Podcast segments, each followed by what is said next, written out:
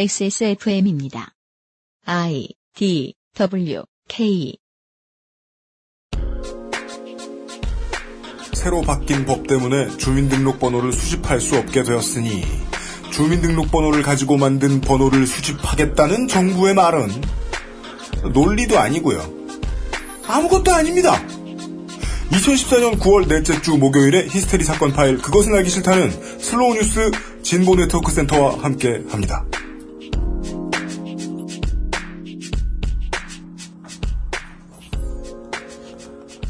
지구상의 청취자 여러분, 남경필 도지사의 아드님인 남모 병장, 세멘 파커스 출판사의 전 상무, 박희태 전 국회의장, 이런 사람들을 가족, 형제, 손녀로부터 떨어뜨려 놓아야만 할 가을입니다. 지난 한 주 별 탈 없이 보내셨습니까? 다른 계절은 붙여놔도 되는 거예요? 그러게. 사시사철 24시간. 그 위험해요, 진짜 그런 사람들. 맞습니다. 저도 그 노회찬 의원이 그런 걸 지적하시기 전까지는 몰랐어요. 손녀로부터 떨어뜨려 놔야 된다. 아니, 맞습니다. 예. 네. 남모 병장도 형제로부터 떨어뜨려 놔야 됩니다. 저는 그냥. 네. 실제로 그 남모 병장이 했다는 얘기를 들으니까 깜짝 놀라가지고. 그 실제 했던 얘기? 예. 장난 아니죠? 저는 그냥, 예. 어차피 남자들끼리 벗고 샤워도 하는 그런 곳이니까, 네. 이게 그냥 성희롱 정도가 아니었을까? 이런 생각을 했잖아요. 네. 근데 그게 아니던데요? 그니까요. 예. 근데 이 가족에게 그런다는 말을 했다는 거는요. 실제로 네. 가족에게 그런 얘기를 그런 짓을 했다고 말한 것과 다를 바가 없어요, 논리상. 네. 그렇다면, 논리를 매우 배우지 못했거나, 말을 잘 배우지 못했거나, 그게 아니라면, 자신이 인간이 아닌 다른 어떤 포유동물임을 인정한 수준이에요. 예. 집안으로부터 가계를 늘려나가잖아요. 네. 예. 박희태 전 의장. 네. 손녀들은, 조심해야 됩니다. 아니에요, 지금. 걱정입니다. 예. 네. 오늘은, 원래는 94회 B편을 오늘은 제공해드려야 돼요. 네. 오늘 웨스테로스를 가야 되는데, 우리가 웨스테로스를 못 가고, 그냥 한국의 온라인에 남아있습니다, 오늘은. 교통체증으로. 아, 네. 웨스테로스 공항이 악천후로. 네. 예. 에어 웨스테로스에서 활주로에다가 용이 불을 뿜다가, 네. 킹 조프리 에어포트에서. 그렇습니다. 네. 뉴욕, JFK 공항 이런 것처럼. 예, 그렇죠. 예. 킹 조프리 나리따 공항에서. 물툭심송 상임 고문께서 몸살로 인해서. 예. 이번 주 녹음을 한 하루 정도 늦게 하실 것 같습니다. 그래서 95B회가 사정상 앞으로 붙었습니다. 그래서 목요일 순서 마이 핀헤드 2편으로 진행을 해드리도록 하겠습니다. 이건 진짜 이 네이밍부터가. 예. 웨스테로스 기다려주셨던 여러분, 하루만 기다려주시고요. 웨스테로스 이야기 기다려주셨던 여러분, 물뚝심송 상인 고문께서, 어디 볼튼 가문에 끌려가서, 고문을 당하는 것이 아닌 이상, 안정적으로 금요일에 우리를 만나주실 수 있을 겁니다. 목요일에 히스테리 사건 파일 그것은 알기 싫다는 에브리온TV, 다 따져봐도 결론은 아로니아진, 왕초보의 무한신뢰 컴스테이션, 도서출판 온우주에서 도와주고 있습니다. XSFM입니다. 다른 대기업 건강식품도 많잖아. 딸기나 블루베리와의 영양가 비교, 가격, 위생, 책임보험, 화학 첨가물은 없는지. 다 알아보셨나요? 비교하실 필요 없죠? 언제까지나 마지막 선택. 아로니아 진.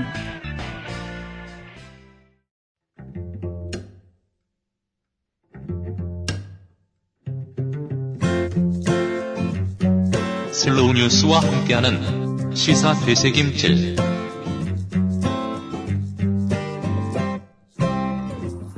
생각해보면 우리 방송의 모태인 딴지일보 시절에도 네. 많은 청취자분들이 물어오셨습니다. 물뚝심송 정치부장의 연봉은 얼마냐? 그런 게 있나요? 그러니까 제세 포함 빵원 뭐 이렇게 예. 답변을 여기저기 하다 나중에 지겨워졌는데 진보 언론의 다양한 매체들을 바라보는 청취자분들, 독자분들의 시각은 저기도 그냥 일반적인 회사일 것이다. 안 그런 곳 투성입니다. 물론 네. 저희들이 슬로우뉴스에 게재가 되었던 지난 시간에 이어서 두 번째 마이핀헤드와 관련된 이야기들을 전달해드리고 있지만 실제로 진보 네트워크 센터의 활동가 분들이 지난 시간에 상근 신호민 변호사님과 오늘 나와주신 분까지 슬로우뉴스에서 뭘 하는 게 있으신 건 아닙니다. 뭐 읽어보면 뭐 글은 많지만요. 오늘 나와주신 활동가님은 그 슬로우뉴스에도 많은 기사를 이것 말고도 내주셨습니다. 참고해보시면 네. 좋겠습니다. 그렇지만 슬로우뉴스는 아주 크게 거둔 것이 없는 슬로우뉴스와 함께하는 시사 되새김질입니다. 지난 시간에 이어서 지난주 95A회에 이어서 이번 주에는 하루 땡겨하는 95B회에서는 지난주에 실민 변호사께서 미리 말씀해주신 언질해주신 대로 네. 얘기를 다 해놨기 때문에 할 얘기가 없다고 고민하시던 그렇지만 관련해서 검색을 해보면 이름은 실민 변호사님보다 훨씬 많이 뜨는 네. 진보 네트워크 센터의 오병일 활동가께서 나와주셨습니다. 안녕하십니까? 네, 안녕하세요. 안녕하세요. 네, 바쁜 시간 내주셔서 감사합니다. 95A회를 못 들어주신 분들을 듣지 않으셨던 분들을 위해서 마이피인의 개념에 대해서 오병일 활동가님과 함께 다시 한번 정리를 하고 나서 오늘의 이야기를 시작을 해보겠습니다. 예. 한마디로 정리하면 마이피는 뭘까요? 이 8월 7일 날 주민번호 수집 법정주의라는 게 시행됐거든요. 네. 그러니까 그 이전에는 주민번호를 이곳저곳에서 마구 요구했잖아요. 맞네. 이제는 법에서 규정한 그런 영역에서만 주민번호를 수집할 수 있다. 네. 예, 이렇게 된 거죠. 예, 예. 그렇죠. 그래서 이젠 주민번호를 주지 않아도 됩니다. 그러니까 동의를 해도 수집을 할 수가 없어요. 법의 근거가 없으면. 네. 그런데 이제 안전행정부에서는 주민번호를 수집하지 않으면 네. 사람들이 불편할까봐 오프라인에서 본인 확인을 할 수 있는 그런 수단을 개발을 했는데 네. 그게 마이핀이죠. 예. 주민번호를 안 요구하면 누가 불편해지는 거예요? 일단 그 얘기도 할 건데 네. 우리 지난 시간에도 반문했죠. 네. 누가 불편하다는 거냐? 네. 근데 오늘의 첫 단어 중에 이상한 것 그리고 앞으로 오늘 내 시간 내내 꼬투리를 잡을 얘기는 이 얘기입니다. 오프라인에서 불편하다고요? 이 사실 오프라인에서 본인 확인 수단을 새로 개발했다고 하는데 저는 첫 번째 이해가 안 갔던 게 네. 우리 신분증 가지고 다니잖아요. 네. 운전면허증, 뭐 네. 주민등록증부터 해가지고 네. 뭐 여권도 신분증이고요. 예. 이게 오프라인에서 본인 확인을 위한 수단이거든요. 그렇지 않습니까? 그렇죠. 네. 예. 근데 오프라인에서의 본인 확인 수단을 또 개발을 했어요. 네. 일단 그것부터 이해가 잘 안 갔고요. 스피노프 시리즈. 예. 그 다음에 지금 말씀하신 대로 본인 확인을 내 주민번호를 주지 않아도 되는데 왜 불편하냐. 왜 불편하냐. 네. 저는 전혀 이해가 안 가요. 왜 불편한지. 안 주면 되는데. 네. 그러니까 법에 근거가 없다라는 거는 뭐지? 이 영역에서는 주민번호를 수집하거나 이용할 필요가 없다라는 거거든요. 네. 만일에 필요가 있으면 법을 만들면 되죠. 예, 수집할 수 있도록. 네. 근데 그런 법이 없다는 얘기는 수집 안 해도 된다는 얘기이기 때문에 내가 안 줘도 되는데 예, 네. 안 해도 되는데 왜 불편하지? 네. 이게 이제 두 번째 의문이었어요. 예, 예, 예. 그래서 한번 이제 안전행정부가 네. 이제 발표한 보도자료를 봤습니다. 몇 가지 사례들이 나와요. 네. 예를 들어서 기업에서 회원카드 발급 시에 회원카드를 발급할 예. 일이야 많지요. 네. 그렇죠. 극장도 하고 뭐 예. 대형마트도 하고. 근데 우리가 지금까지는 그런 기업에서 회원카드를 발급할 때도 혹은 기업에 회원으로 가입할 때도 네. 뭐 예를 들면 마일리지 회원이라든가 네, 맞습니다. 예. 주민등록번호를 제공을 했어요. 심지어 예, 맞아요. 예. 예를 들어서 뭐 무슨 마트에서 경품 행사 이런 걸 진행을 할 때도 주민번호를 제출을 했죠. 되게 많은 사람들이 그렇죠. 언젠가부터 깨림칙해하고 있잖아요. 경품 행사 참여하는 걸. 그렇죠. 이거 되지도 않을 거를 이거. 혹은 뭐 된다고 해도 5,000원짜리, 만원짜리 받는데 이거 때문에 내가 민번 줘야 돼? 그렇죠. 필요가 없기 때문에 그래서 이제 회원카드 발급할 때는 주민번호를 줄 필요가 없다. 법에 근거가 없으니까. 이렇게 된 건데. 네. 그러면 사람들이 불편할까봐. 예. 예. 그래서 마이핀을. 뭐가 불편한지 모르겠지만. 예, 저도 뭐가 불편한지 잘 모르겠어요. 예. 일단 기업이 뭐 꼭 본인 확인을 할 필요도 없고, 예. 예. 그리고 뭐 필요하다면 사실 주민번호만 수집하는 것이 아니라, 네. 뭐 이름이라든가 생년월일이라든가, 뭐 연락처, 네. 뭐 이런 것들을 수집하고, 그것만으로도 충분히 이후에 다시 거래를 할 때 그 네. 사람임을 확인할 수 있거든요. 대체적으로는. 그러니까 성인이란 돈을 받으면 되고 네. 돈을 받았는데 그 다음번에 또 돈을 쓰러 오지 않으면 내가 장사 잘못했기 때문 간단한데. 그렇죠. 예. 그러니까 외국 사이트 보면 느낄 수 있는 충격이잖아요. 왜 이메일 주소로 다 되다니 이런 거. 맞아요. 설사 100번 양보해가지고 오프라인에서 뭐 기업이 내 본인 확인을 요구한다. 네. 그럼 신분증 사용하면 되는데. 그렇죠. 왜 내가 마이핀이라는 걸 새로 만들어가지고 귀찮게 네. 그거를 또 제시를 해야 되느냐. 네. 그래서 이 사례를 봐도 납득을 할 수가 없었어요. 또 두 번째 나온 게 ARS 상담할 때 이제 과거에는 주민번호를 물어봐서 본인임을 확인했다는 거죠. 아, 예, 예. 예. 근데 이제는 그게 안 되니까 마이핀 번호를 불러줘라. 그 오병일했던 것께서 그 슬로우뉴스에 게재해 주신 이 사례를 제가 그대로 한번 읽어보죠. 사례가 몇 가지 나오면서 상황 그리고 안행부가 자문자답을 해요. 이러면 어쩌죠? 라고 말한 다음에 마이핀이 있으면 되잖아요 식인데요. 네. 예, 그 상황을 보시면 회사원 모 대리 아저씨가 전월 카드 사용 내역 문의를 위해서 콜센터에 전화를 했는데 본인 여부 확인을 위해서 카드 번호 16자리에다가 생년월일, 휴대폰 번호 등의 입력을 요구했다. 어렵게 입력했더니 예전에 등록된 휴대전화번호라서 결국은 상담원 연결 후에 추가 본인 확인도 하고 나서야 상담을 받을 수 있었다. 안행부 마스코트 따위가 띠링 하면서 이때 등장을 합니다. 이전에는 주민등록번호로 다 해결됐잖아요. 그래서 안행부가 이 자문하고 답변하는 것은 주민등록번호는 법령상 허용되는 업무에만 쓸 수 있으니까 지금은 쓸 수 없잖아요. 그러니까 그 외의 일상생활에서는 주민등록번호로 만든 아이핀으로 만든 마이핀으로 해결하세요. 어쩌란 겁니까? 아 제가 그 네.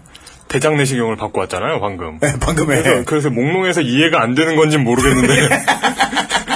뭔가요? 이게 무슨 소리예요? 좀 많이 맞았구만. 맞을 때. 네. 사실 이게 과거에 네. 주민번호로 확인을 하는 것도 사실은 말이 안 되는 거였거든요. 왜냐하면 네. 제가 전화로 제 네. 주민번호를 알려준다라고 해가지고 네. 제가 저임이 확인이 됩니까?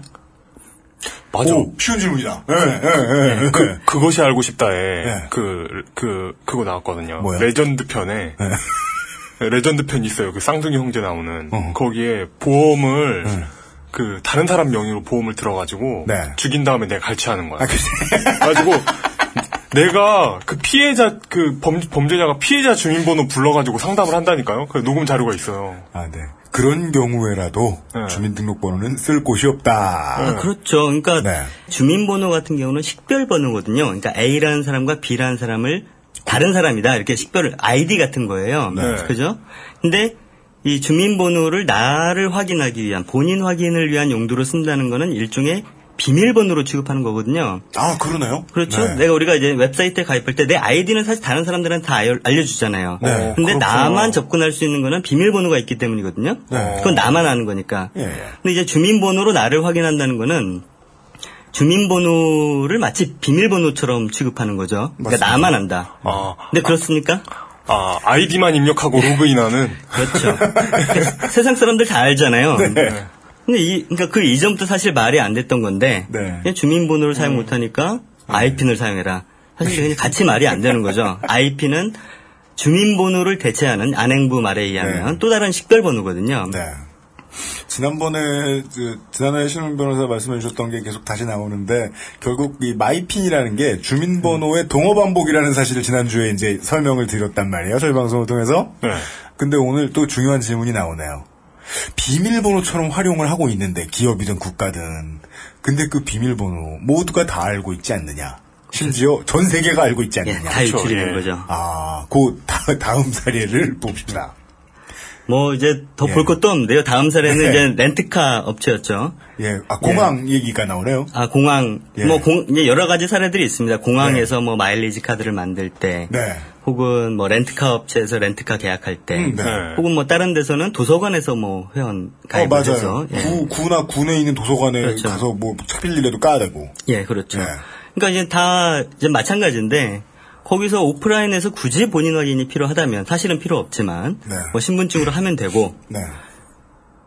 대부분은 사실 그냥 뭐 일반적인 개인 정보들 네. 뭐 그 정도로 이제 대부분은 이제 선의로 거래를 하는 사람들이니까. 예. 예. 그리고 뭐 주민번호를 사용하더라도 어차피 악의적인 이용자는 막을 수 없고요. 그러니까 대부분 기본적인 연락처라든가 생년월일이라든가 이름이라든가 이런 걸로 네. 식별도 가능하고 이후에 이제 본인 확인도 가능하다라는 거죠. 그러니까 네. 굳이 마이핀이라는 새로운 이상한 시스템을 네. 도입을 할 필요가 없다. 네. 아까 이용이 이제 약에 취해서 듣고 있는 동안에 제가 아까 오병일 활동가님한테 이런 얘기를 들었는데 지금 이제 진보 네트워크 센터 같은 네. 사회활동 단체들이 후원을 받을 거 아닙니까? 네. 후원을 받으려면요 그동안 꾸준히 후원을 하시는 분들이라면 계좌를 서로 털고 뭘 해야 되니까 주민등록번호를 받아야 됐어요. 네. 근데 이제 안 받아도 된대요. 그럼요. 방금 설명드렸어요. 네. CMS는 생년월일 치면 들어간대요. 아, 진짜? 네.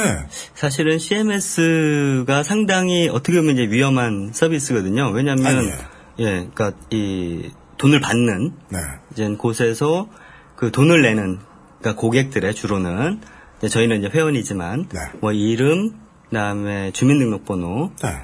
그 다음에 계좌번호, 예금주, 뭐 이런 정보들만 있으면 그 사람 계좌에서 돈을 빼올 수 있는 그런 거예요. 그렇죠. 예, 물론 그렇기 때문에 여러 가지 이제 한도라든가 이체 한도라든가 이런 게 정해져 있습니다. 네. 근데 어쨌든 이런 CMS 금융 거래에서 주민번호를 사용을 하는 게 사실은 이제 뭐 아직도 많이 이제 일반화되어 있는데 네. CMS에서 이번에 8월 7일 주민번호 법정주의 시행에 맞춰서 네. 이거를 이제 생년월일로 바꿨어요. 그러니까 즉 주민번호 없어도 충분히 식별 가능하다는 얘기죠. 네. 네, 충분히 이제 돌아갈 수 있는데, 네. 뭐 지금까지 주민번호를 받아왔던 거고요. 네. 뭐 다른 특히 이제 민간 영역에서는 역시 마찬가지로 굳이 주민번호 없어도 네. 사회가 잘 돌아간다. 이렇게 걱정할 필요 없다. 그러니까요. 그 오병일 활동가님께서 저한테 해주셨던 말씀 중에 그 뒤에 나오는 얘기가 정말 인상적이었어요. 아니. 우리는 어차피 앞으로 모든 하는 얘기에 대한 설파하는 방법이 지금 오병일 활동가님의 첫 번째 앞부분의 말씀에서 다 튀어나왔습니다. 네. 패스워드처럼 쓰는 주민등록번호인데 모두가 다 알지 않느냐. 그렇죠. 아무리 보안이 불안해도 이걸 쓸 이유가 있느냐. 그리고 이미 앞으로 나올 모든 질문들의 반격에 대한 답변은 다 나오긴 했는데 그렇다고 해도 여전히 의문이 있잖아요. 민번을 받을 필요가 없는 이유까지는 나왔는데 그러면은 보안을 지키기 위해서는 무엇을 해야 되느냐. 그게 궁금해서 제가 오병일 활동가님께 여쭤봤더니 이렇게 말씀해 주더라고요. 신원을 확인해야 되면 신분증을 CMS 뭐 이런 거 할 때 그 자리에서 받고 신분증을 받았으되 주민등록번호를 굳이 기록해 놓을 필요는 없지 않느냐. 신분증을 보는 사람이 신분을 확인하면 되잖아요. 그러라고 있는 신분증이잖아요. 이게 여권 검색대에서 하는 일이잖아요. 즉 확인은 하되 수집을 하지 않는 방법이 맞다. 이런 당연한 진리를 아까 저 처음 듣는 빛이 확 열렸어요. 저도 아까 그 말씀 들으면서 그랬더라고요. 예, 그게 다른 모든 오프라인에도 그렇게 적용되면 되는 걸까요? 그렇죠. 아까 말씀해주신 쭉 뭐 마트, 기업이 뭐 회원가입 받는 거, 렌트카, 공항. 또 아까 뭐 있었죠? ARS 요즘도 ARS는 뭐 상담하려고 그러면은 열쇠 자리에 우물정을 눌러야 되잖아요. 그렇죠. 뭐 주민번호를 물어보고 본인 맞으시죠? 물어보잖아요. 본인 확인. 응, 가서 거울 한번 갔다 오고. 나님임 이렇게 얘기해줘야 되고. 나는 뭐지? 이런 생각하게 되고. Last time I check. 지난번에 확인해봤더니 나는 나요. 이렇게 말해야 되는. 그래서 뭐 이제 주민번호 법정주의가 시행됐으니까 네. 이제 그것도 현재 법으로 주민번호를 수집할 수 있는 네. 허락되는 곳을 빼놓고는 네. 안 되겠죠. 그 물론 뭐 지난주에도 그 얘기했지만은 뭐 안 되는데 상당히 많았잖아요. 그저 그렇게 모으는데 되게 많았잖아요. 아직도. 아 그거는 IP 예외를 놓고. 아 예. 그렇죠. 예예. 그거는 또 따로 말씀을 드릴 텐데. 네. 뭐 지금도 이제 수집을 할 수 있는 법으로 그런 곳이 상당히 많습니다. 어쨌든 주민번호 법정주의 시행으로 그 이전보다는 네. 이전보다는 예, 상당히 줄어드는 곳이 많이 줄긴 했죠. 예, 사실이고 써보면 예, 네. 예. 결론적으로 보면은 사실 마이피는 8월 7일 주민번호 수집 법정주의 시행과는 무관하다. 무관하다. 예, 무관하다. 이렇게 알고 계시면 됩니다. 왜냐하면 법에서 마이핀 얘기는 한 글자도 안 나옵니다. 예. 그러니까 마이핀 만들려고 한 적이 없어요. 그러니까 이거는 그냥 안전행정부가 네. 사람들이 불편할까봐 그냥 하는 거지. 예. 법에서는 네. 그냥 주민번호 수집하지 말아라. 네. 법에 근거가 없으면. 그러니까 마이피는 사실은 우리가 신경 쓸 필요가 없다. 안행부가 제시하는 마이피는 사용해야 하는 이유에 논리 기반이 매우 취약하군요. 법으로는 입법시킬 수도 없을 정도로 허약한 논리인데다가 법도 입법이 안 됐는데 심지어 그 불편함의 주체가 누군지도 명확하지가 않아요. 누군가가 불편하겠지. 이렇게 주민번호 외우는 게 취미일 수 있잖아요. 우리 그동안 쭉 이제 관련된 이야기를 들은 바, 우리가 이제 광고를 듣고 나서 좀 이따 이제 길게 얘기를 해볼 주체들인데, 이 사람들의 보안 정보를 가지고 있는 회사들, 이 회사들한테 뭐 돈을 벌어다 주기 위해서 혹은 뭐 이 그동안 벌어오던 수입이 안 끊기 위해서 무엇이든 개발할 것이다라는 걸 우리가 이미 지난 Y2XP 시간에 혹은 뭐 민영화 상황 시간에 얘기를 드렸는데, 근데 그렇게나 보호하고 싶은 수익이 어딘가에 있으면 국가는 여당이를 동원해서 법제에 집어넣어야 하는 거 아닙니까? 그마저도 부끄러워서 안 하나 보죠? 사실 기업들은 약간의 부담은 되겠죠. 근데 네. 이건 이미 1년 전부터 그 시행 예고가 된 거고. 예, 시행 예고가 됐죠. 사실 지금까지는 관행적으로 주민번호를 받아왔지만, 네. 뭐 해외에서는 그런 거 없이 잘 돌아가고 있지 않습니까? 네네네. 예, 뭐 나름대로 뭐 자기네들의 고객번호를 따로 개발할 수는 있겠죠. 지금 은행들도 고객번호를 따로 개발한다고 이렇게 들었는데요. 네. 그러니까 이제 그렇게 바꿔 나가면 됩니다. 그러니까요. 예, 굳이 정부가 뭐 지난 시간에도 얘기한 것 같은데 굳이 정부가 민간에 마이핀을 사용해라. 네. 근데 이걸 한 기업이 아니라 네. 뭐 예를 들면 롯데마트와 뭐 이마트가 다를 수 있잖아요. 고객번호가. 예. 근데 그거를 똑같이 마이핀으로 확인하게 해서 네. 사실 주민번호가 그렇게 큰 문제였던 거는 여기저기서 똑같은 번호를 사용하기 때문에 그만큼 가치가 높아지고 또 유출의 위험성이 생기고 네. 또 유출되었을 때 피해가 발생할 가능성이 높아진 거였거든요. 네. 근데 마이핀이 지금은 생소하지만 만일에 이렇게 범용적으로 계속 사용이 된다면 똑같이 주민번호와 모두가 같은, 알고 있는 비밀번호. 예. 그렇죠. 그런 운명에 처할 수밖에 없고. 네. 그러면 뭐 유어핀이 그 다음에 또 나오든지. 뭐 아워핀, 예. 가족핀, KJ핀, MJ핀. 아이핀 다음에 마이핀이니까 미핀이 나오겠죠. 아니, 애플핀이죠. 애플핀. 아하. 이런 힌트가 숨어있네요. 안전하진 않고 불편은 더해지네요. 국민 본인은 지금 혹은 8월 7일 이전까지 주민등록번호를 쓰면서 이걸 패스워드처럼 쓰게 되어 있는데, 그리고 이제 모두가 알고 있는 패스워드고, 근데 국가나 기업이 볼 때는 이게 패스워드가 아니라 그 사람이 가지고 있는 모든 정보로 통하는 매우 넓은 문. 그렇죠. 우리가 그래서 만능 열쇠라고 하죠. 그 사람의 다른 개인 정보로 접근할 수 있는 열쇠, 만능 열쇠. 내 열쇠를 국가나 기업한테 준 거네요, 그냥. 그렇죠. 그러니까 이제 기업들마다 서로 다른 개인정보를 가지고 있잖아요. 약간씩 다른. 네. 근데 주민번호만 있으면 서로 다른 데서 유출된 것이 쫙 엮일 수 있게 되는 거죠. 부활라 하면서 이마트, 롯데마트 얘기해 주셨는데 이마트에서 고객의 민번만 가지고 있으면 롯데마트에서 뭘 샀는지, 코스트코에서 뭘 샀는지, 충성클럽에서 뭘 샀는지. 충성클럽 그렇죠. 되네. 카드 똑같은 거 주니까. 그렇죠. 네. 나라사랑 카드 주잖아. 이런 거군요. 기업 친화네요. 우리 지난주에 몰랐다, 이거. 그렇죠. 근데 저는, 그래서 결론적으로는 이제 우리가 마이핀을 사용할 필요가 없다는 거고요. 네, 예, 그렇죠. 근데 제가 왜 걱정이 되는 게 뭐냐면, 언론에서 네. 87 주민번호 수집 법정주의에 맞춰서 주민번호 대신 마이핀을 사용하세요. 이런 식으로 기사가 나온단 말이에요. 방금 오병일 동아님의 네. 톤에서 대한뉴스가 느껴졌어요. 그런 느낌이네요, 네. 이거. 그렇죠. 안전행정부의 보도자료를 그대로 그냥 갖다 쓴 거거든요. 네. 주민번호 앞자리를 쓰지 말고 뒷자리를 쓰세요가 다를 바 없는. 근데 마이피는 쓸 필요 없다. 네. 그리고 안 쓰면 사실 기업들도 이걸 할 수 없다. 예를 들면 뭐 고객이 예를 들면 100만 명인데 네. 50만 명만 마이핀을 쓴다. 그럼 나머지 50만 명 어떻게 할 거예요? 사실은 기업 입장에서도 채택하기가 부담스러울 수 있거든요. 사람들이 많이 안 쓰면. 지금 간 보고 있겠죠? 그렇죠. 근데 저는 마이핀이 활성화되기는 힘들 것이다. 일단 그런 예. 장밋빛 예상입니까? 마이핀 활용도에 비춰봤을 때 예상입니다. 예. 기사에 따르면 8월 말까지 마이핀이 한 50만 개가 발급이 됐대요. 그러니까 이 숫자로 보면 되게 많은 것 같죠.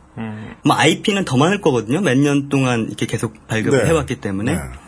근데 내가 IP인을 발급받았다는 것과 그거를 실제로 쓴다는 건 좀 다른 문제거든요. 왜냐면 내가 웹사이트 가입할 때 본인 확인 하잖아요. 네. 주로 뭘로 하세요?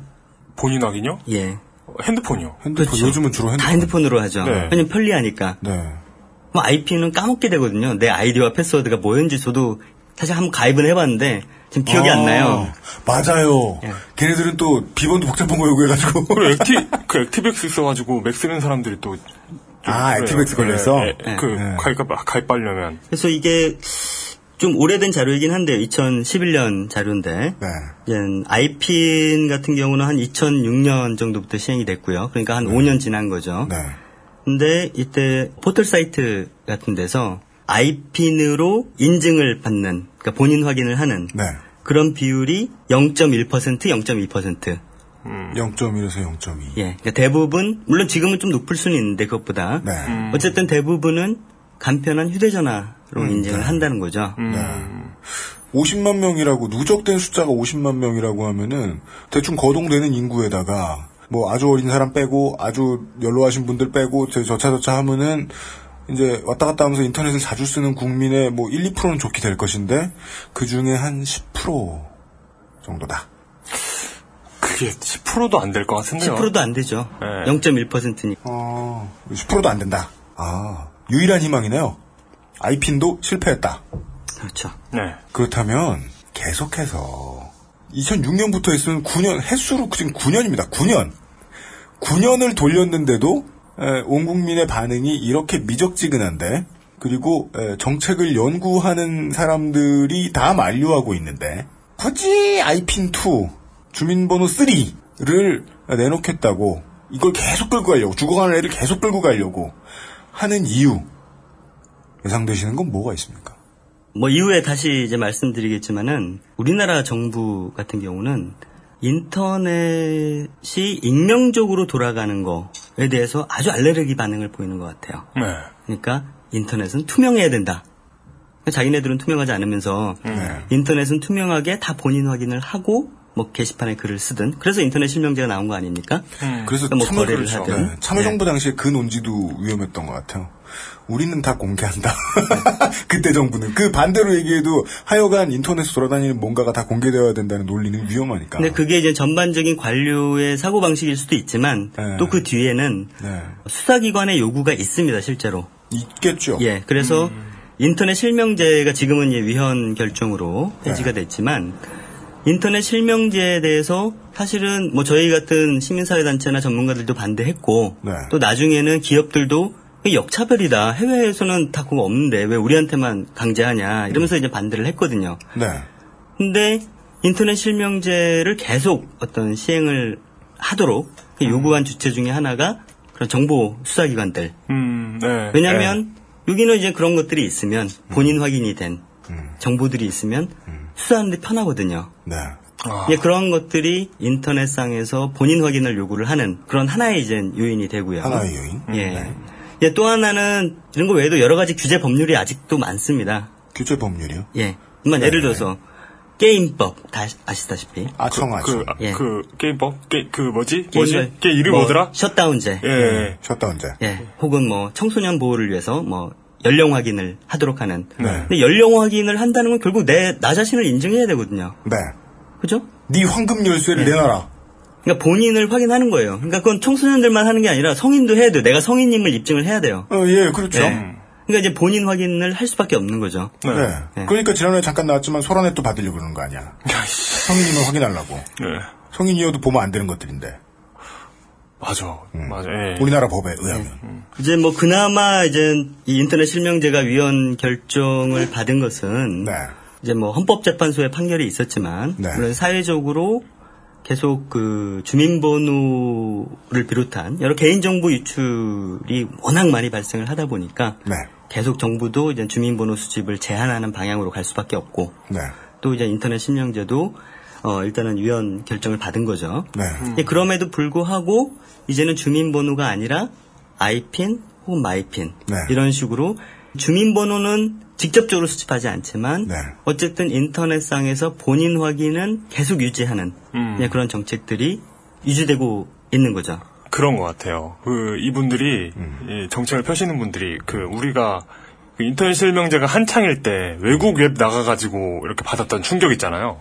네. 왜 얘네는 내가 누군지 안 궁금해할까? 아, 그럼. 예, 그런 인터넷이 가능하다는 걸 전혀 모를 수도 있겠네요. 그러니까 확인을 안 하면 불안한 거야. 네. 그렇죠. 정부는 헌재에서 판결 나온 거 보고서 적잖이 놀랐을 가능성이 예상되네요. 수사기관의 강력한 요청을 말씀을 해주셨는데 대한민국이 수사기관 따위의 요청으로 큰 결정을 하는 나라가 아님은 우리가 잘 알고 있습니다. 다른 요청 혹은 본능적인 모자람 이걸 꼭 채워야겠어. 뭐가 있었을 텐데. 그 이야기는 우리가 잠시 광고 듣고 돌아와서 나눠보겠습니다. XSFM입니다. 안녕하세요. 믿어도 되는 조립 PC 업체 컴스테이션의 이경식입니다. 조립 PC 시장은 특이하게도 구매자가 검색을 통해 부품의 가격을 모두 알아볼 수 있습니다. 따라서 여러분은 검색을 통해 저희가 취하는 이익이 얼마인지 아실 수 있겠죠. 컴스테이션은 끝까지 상담하고 제대로 돌아갈 때까지 서비스해드립니다. 만족과 신뢰의 비용, 그 이상은 받지 않는 컴스테이션 011-892-5568 전화 주십시오. 제가 직접 받습니다. 컴스테이션은 조용한 형제들과 함께합니다. 우리 방송에서는 종종 듣던 이름 KCB? 뭐 김창규 동생 김창배 이런 거 아닙니다. NICE 예. 뭔가 내 정보도 알고 내 신용도 알고 뭐 한참 이것저것 알고 있는 회사의 무리들. 광고는 하지 않지만 인지도가 나날이 높아져가는 그 회사들. 네. 물론 뭐 대부업 때 얘기했던 고려할 수 없으니 고려 마세요. 이런 광고를 하는 회사도. 네. 내 신용정보를 들고 있다는 건 아마도 우리가 이제 오늘 배운 바에 의해 생각을 예측을 해보면은 내 주민등록번호라는 황금 열쇠를 가지고. 그죠. 뭔가 열었겠죠. 네. 그래서 내 곳간을 나보다 잘 들여다보고 있겠죠, 아마. 예. 그런 회사들은 정부와 뭔 상관인가? 요런 게 궁금합니다. 지난 시간 보니까 이제 뭐 본인 확인 기관, 그러니까 내가 나임을 확인해 주는 기관, 이걸 이제 네. 본인 확인 기관 혹은 네. 뭐 본인 인증 기관 이렇게 네. 표현을 하는데 이걸 뭐 누가 선정되는 거냐 뭐 이런 얘기를 좀 했던 것 같아요. 누가 선정하냐? 네. 전마들 뭐냐? 도대체 뭐길래 이런 이상한 짓마다 다 끼는 거냐? 그렇죠. 네. 일단 누가 본인 확인 기관이냐? 요거부터 네. 일단 정리를 좀 해드리면요. 네. 우리나라에 한 11개 정도 있습니다. 11개 정도가 어떻게 나눠지자면, 일단 공인인증서 발급기관이 있어요. 예. 이 5개. 그러니까 공인인증이라는 것 자체가 뭐 저를 확인해주는 거지 않습니까? 네. 공인인증기관이 지금 5개 정도 있고요. 네. 요 기관이 한국 정보 인증, 한국 전자 인증, 한국 무역 정보통신, 코스콤, 금융결제원 이렇게 5개가 네. 금융 공인 인증 발급 기관이고요. 뭔가 공공일 것 같지만 그냥 다 회사. 예, 일반 다 민간 업체입니다. 그리고 정보통신망법상 본인 확인 기관이라고 있어요. 이 정보통신망 실제 이름은 더 긴데요. 네. 정보통신망 이용 촉진 및 정보 보호에 관한 법률이라는 법인데요. 이걸 줄여서 이제 정보통신망법이라고 하고요. 네. 더 줄이면 망법 이렇게. 예, 망법. 네. 망법상 본인 확인 기관이 6개인데요. 네. 3개가 신용정보업체예요. 신용정보업체. 예. 그리고 또 3개가 통신 3사입니다. KT, SKT, LGT. 네. 아, 그 11개 중에 3사가 있군요. 예, 6개가 이렇게 신용정보업체 3사, 그다음에 통신사 3사 이렇게 있는 거죠. 네. 이 신용정보업체가 나이스평가정보, 서울신용평가정보, 코리아 크레딧뷰로, KCB. 네. 이렇게 3개가 본인 확인 기관으로 지정이 돼 있는데 네. 사실 왜 이들이 본인 확인 기관으로 지정됐냐? 어떻게 보면 단순합니다. 왜냐하면 우리나라 국민들의 정보를 가장 많이 가지고 있는 기업들이거든요. 그렇잖아요. 예. 이 신용정보업체라는 거는 실제 신용평가를 해주는 업체들이에요. 이 양반들의 역사도 오래됐습니까? 그렇죠. 그래서 내가 예를 들어서 은행에서 대출을 받는다. 그럼 내 신용평가를 하잖아요. 옛날부터 그런 걸 했으니까. 예, 그걸 은행이 직접 하는 건 아니죠. 이런 신용평가기관에서 이 사람의 어떤 신용 등급이라든가 여러 가지 신용 평가를 받아서 뭐 대출을 해줄지 말지 이런 것들을 결정을 하는 거지 않습니까? 아마도 최초에는 금융거래 기록을 가지고 있는 회사. 그렇죠. 네. 그러니까 이 신용 정보 업체들은 여러 가지 금융기관으로부터 개인의 신용 정보를 제공받아서 그거를 집중해서 보유를 하고 있어요. 네. 그러니까 우리나라 대부분의 성인들의 신용거래를 한 번이라도 했던 금융거래를 했던 이런 성인들의 개인정보를 가지고 있는 거죠. 이렇게 보유하고 있는 그런 개인정보를 바탕으로 해서 이 사람 본인 여부를 확인해 주는 건데요. 네. 실제로 이런 본인 확인 업무를 한 것은 되게 오래됐습니다. 네. 우리가 그 인터넷 실명제라고 하는 것이 아까 망법상의 인터넷 실명제 우리가 보통 아는 포털이나 이런 데서 하는 인터넷 실명제는 2007년인가에 도입이 됐어요. 07년. 예. 네. 아 물론 이제 선거식의 실명제가 2004년에 도입이 됐습니다. 예, 2004년에 선거식에 네. 선거식에 언론사에서 이제 네. 글을 쓸 때 정치 관련된 글을 쓸 때 본인 확인을 해라. 이런 게 2004년에 먼저 도입이 됐고요. 기자를 대상으로 간 겁니까? 일반인으로? 기자, 일반인 대상이죠. 일반인 대상. 예, 일반인 대상으로. 예.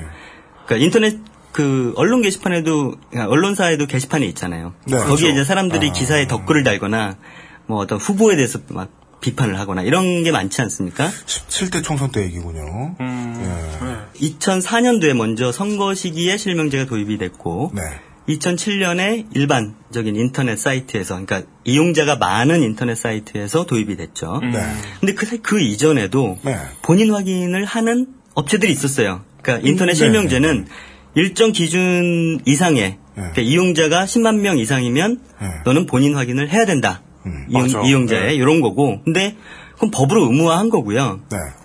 의무화하지 않아도 자발적으로 그런 본인 확인을 이미 뭐 2003, 4년 그런 초기부터 네. 하고 있었던 거죠. 근데 과거에는 기억하실지 모르겠지만 주로 이름, 주민번호, 대조 방식으로 본인 확인을 했거든요. 네. 이름과 주민번호를 네. 대조했다. 그렇죠. 예. 기억 안 나세요? 저는 기억 안 나는데요. 인터넷 안 쓰셨나? 저 별로 뭐 악플을 달지 않았거든요. 글만 눈팅만 하다가 빠졌죠. 기억나고 진짜 초창기에는 어떻게 했냐면 네. 그 주민번호를 입력하잖아요. 네. 그러면 그게 주민번호 맨 마지막이 그 앞에 번호를 조합해서 나온 매직 넘버잖아요. 그것만 맞춰가지고 유효한 주민등록번호인지만 확인하는 시절도 있었어요. 그럼 즉 아까 광고 듣기 전에 그 말씀드렸던 확인은 하되 수집을 하지 않는 형태였나 보네요. 그러니까 수집을 하죠. 수집도 하죠. 그러니까 초창기에. 그래가지고 네. 주민번호 생성기도 있고 그랬어요. 맞습니다. 그건 기억나요. 주민번호 생성기는 기억나요. 네. 네. 네. 그러니까 이제 그거를 이제 예를 들면 포털 사이트가 이런 신용정보 업체에 이름하고 주민번호를 보내서 네. 그러니까 입력을 받겠죠 먼저. 네. 그다음에 그걸 보내가지고 이 이름하고 주민번호가 매칭이 되냐 이렇게 이제 확인을 하는 방법이 있고. 그러면 또 이제 신용정보 평가기관에 돈을 줘야 되잖아요. 그거에 대해서. 그렇죠. 그러니까 그냥 아예 이 주민등록번호가 조합이 맞느냐, 가짜 주민번호가 아니냐, 요것만 확인하는 그러한 방식으로 이제 사용을 하는 경우도 있었죠. 그런 원리를 깼던 게 주민등록번호 생성기였군요. 네. 그래서 이 신용정보기관은 사실 오래전부터 네. 본인 확인 업무를 했고요. 금융 행위를 위해서 필요한 네. 이런 신용 정보를 쌓아놓고 있는 것은 그럼 예전부터 국가에서 합법적으로 그렇죠. 네, 그거는 왜냐하면 이제 좀 이것과 별개의 문제로 네. 이제 한 사람이 여러 은행이나 뭐 카드 회사나 거래를 할 수 있잖아요. 예, 그렇죠. 그래서 이 사람의 뭐 신용 평가를 어떻게 할 거냐. 예, 그래서 이제 신용 평가를 하기 위한 신용 정보에 대해서 지금도 이제 상당히 이제 공유를 할 수 있도록 네. 그렇게 돼 있고 심지어 예를 들어서 제가 뭐 정부에 내야 되는 공과금 같은 거를 네. 미납을 했다든가 이런 네. 것도 이제 신용 정보 업체 제공이 되거든요. 네. 예, 그래서 이런 신용 정보 기관이 국민 대다수의 이제 개인정보를 보유를 하고 있었고요. 이런 신용정보를 기반으로 해가지고. 이 회사는 원래 그래야 하는 회사다. 예, 그게 법적으로 신용정보법에 네. 의해서 그게 허용이 됐던 거죠. 네. 예. 그런데 그게 이제 금융을 벗어나서 인터넷 시대 이후에 인터넷으로 쫙 퍼졌다. 이들이 이제 그런 많은 개인정보를 보유하고 있으니까 본인 확인을 할 수 있는 유력한 업체였던 거죠. 그게 아니면 국가의 주민등록 DB를 사용을 해야 되는데, 네. 예, 그것도 사실 말이 안 되잖아요. 국가가 뭐 민간에서 본인 확인하는데 다 정부의 주민등록 DB를 사용하게 한다는 것도 말이 안 되니까. 그렇죠. 네, 예, 네. 그래서 이런 신용정보 회사들이 그런 서비스를 했던 거죠. 그런데 예컨대 뭐 어린이들 같은 경우는 없잖아요. 신용정보가 없으니까. 네. 네, 없죠. 그러니까 이제 인터넷 실명제 하면서도 없는 사람들은 새로 가입을 하게 했거든요. 어떻게 보면은 아니 금융거래도 없이 이쪽 업체의 개인정보를 집적할 수 있도록 도와준 거예요. 아, 네. 2007년에는 그런 일이 생긴 거군요. 그렇죠.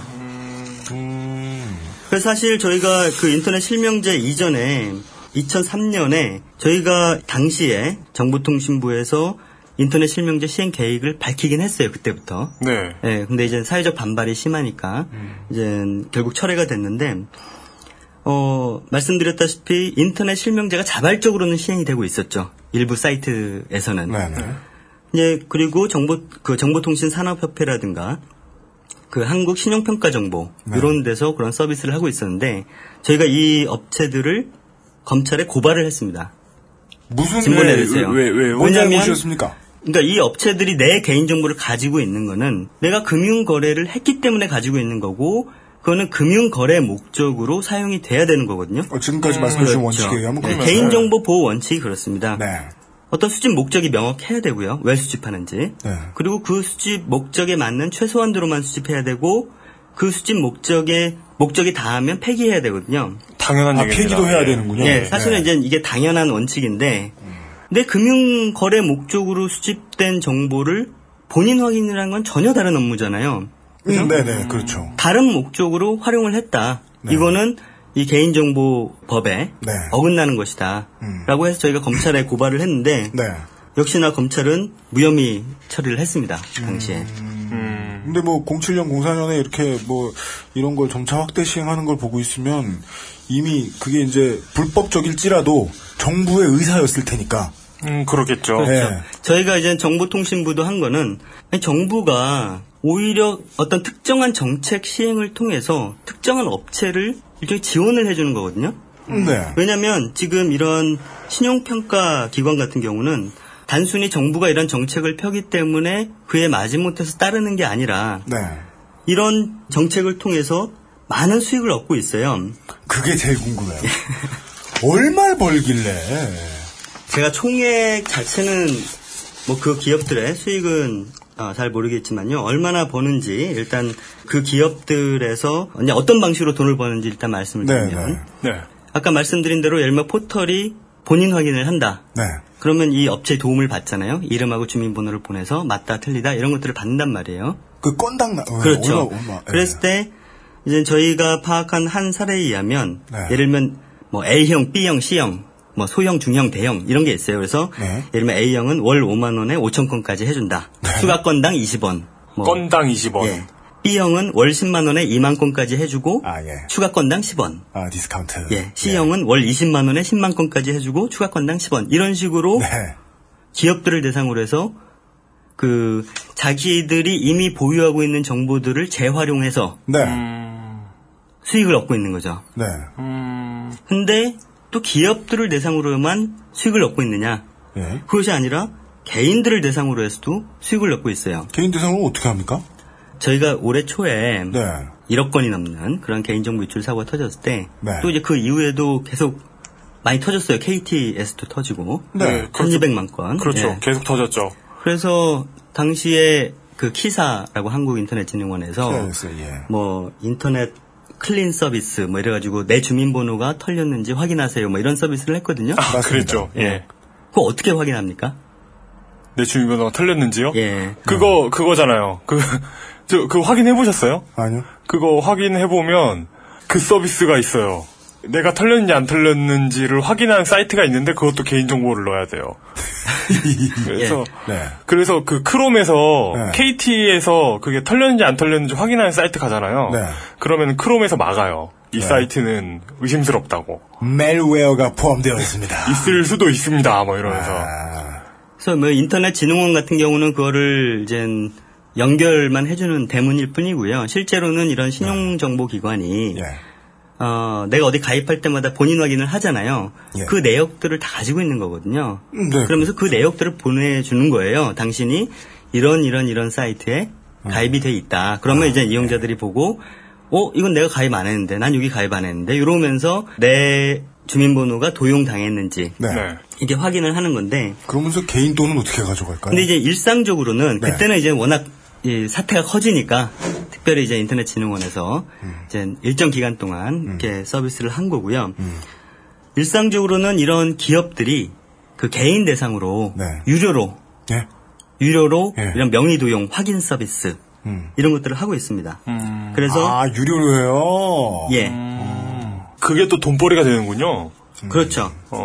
그래서 예를 들면 뭐 나이스 평가정보 이런 데서는 명의 보호 서비스 그래가지고 1년에 19,000원 뭐 이런 게 있고요. 지들이 없었으면 될 걸. 아 그러니까요. 그러니까 아예 본인 확인을 안 했으면 그런 거 없고. 예. 내가 굳이 도용당할 일도 없고 도용당했다는 거는 내 본인 확인을 요구를 하니까. 네. 내가 아니라 다른 사람이 나인 척하고 하는 거잖아요. 네. 근데 아예 애초에 요구를 안 했으면 내 명의 도용당할 이유가 없잖아요. 그러니까 계속해서 그런 생각이 드는 거예요. 전 양반들이 처음부터 문 따기 전에 비밀번호 내봐 이러는 이 회사잖아요. 회사. 이 양반들의 존재가 처음부터 없었으면 금융까지 건드리지 말라는 건 아니고 금융은 필요하다며요. 처음부터 존재를 안 했으면 이쪽에만 인터넷 쪽에만 존재 안 했으면 생기지 않았을 일. 나지 않았을 수익. 그냥 없었으면 될 일. 이라는 생각이 너무 많이 들어요. 그렇죠. 처음부터. 네.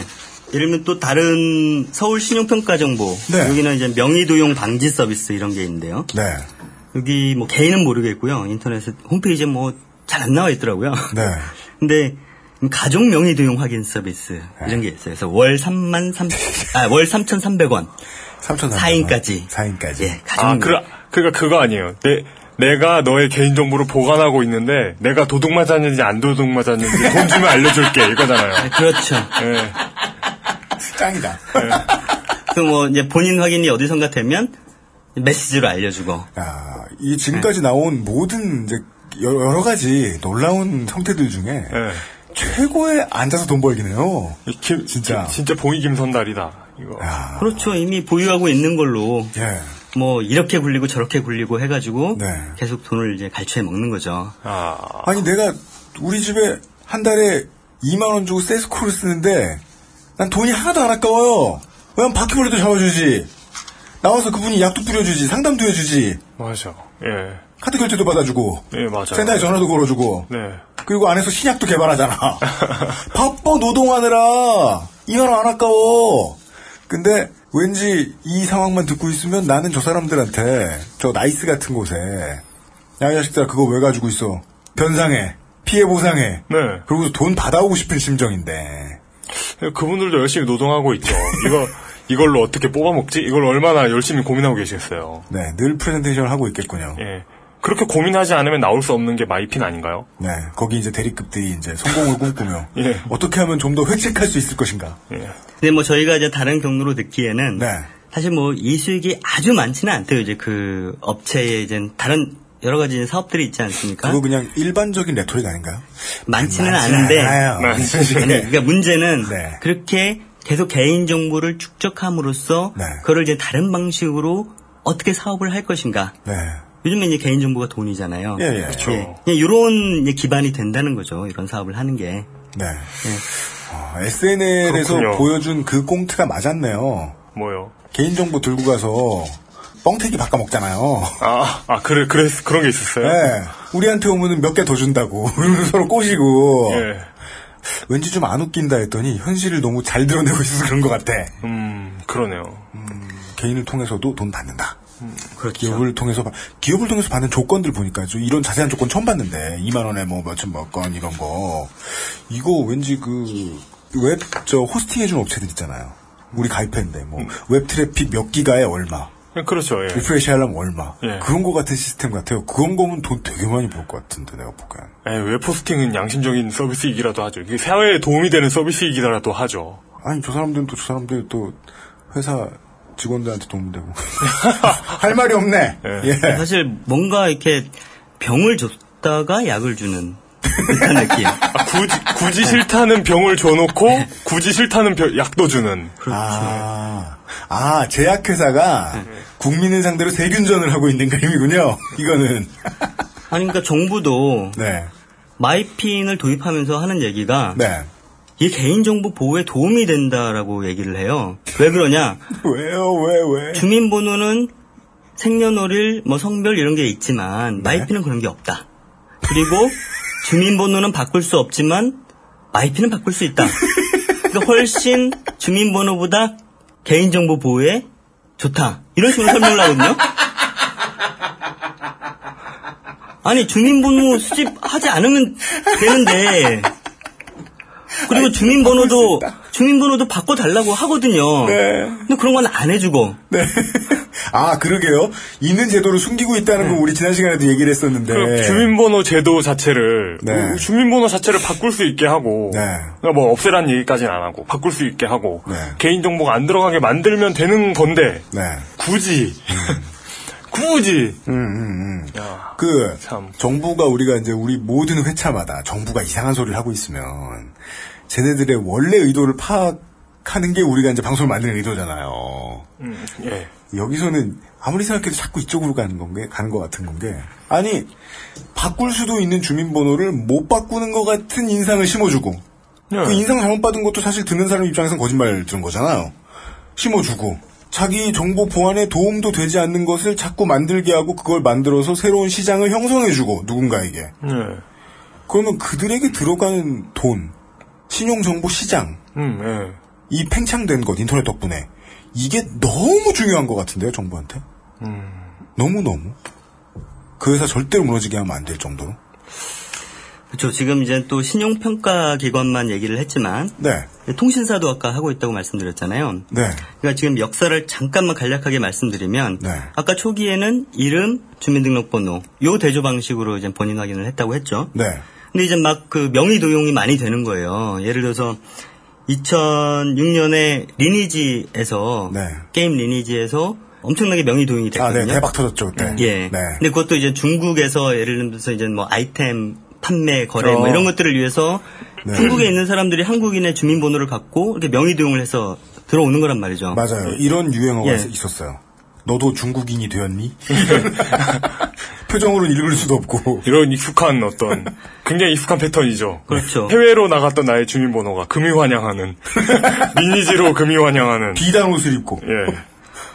이제 워낙 그냥 개인정보 유출도 많이 되고 주민번호 명의 도용도 많이 되니까. 네.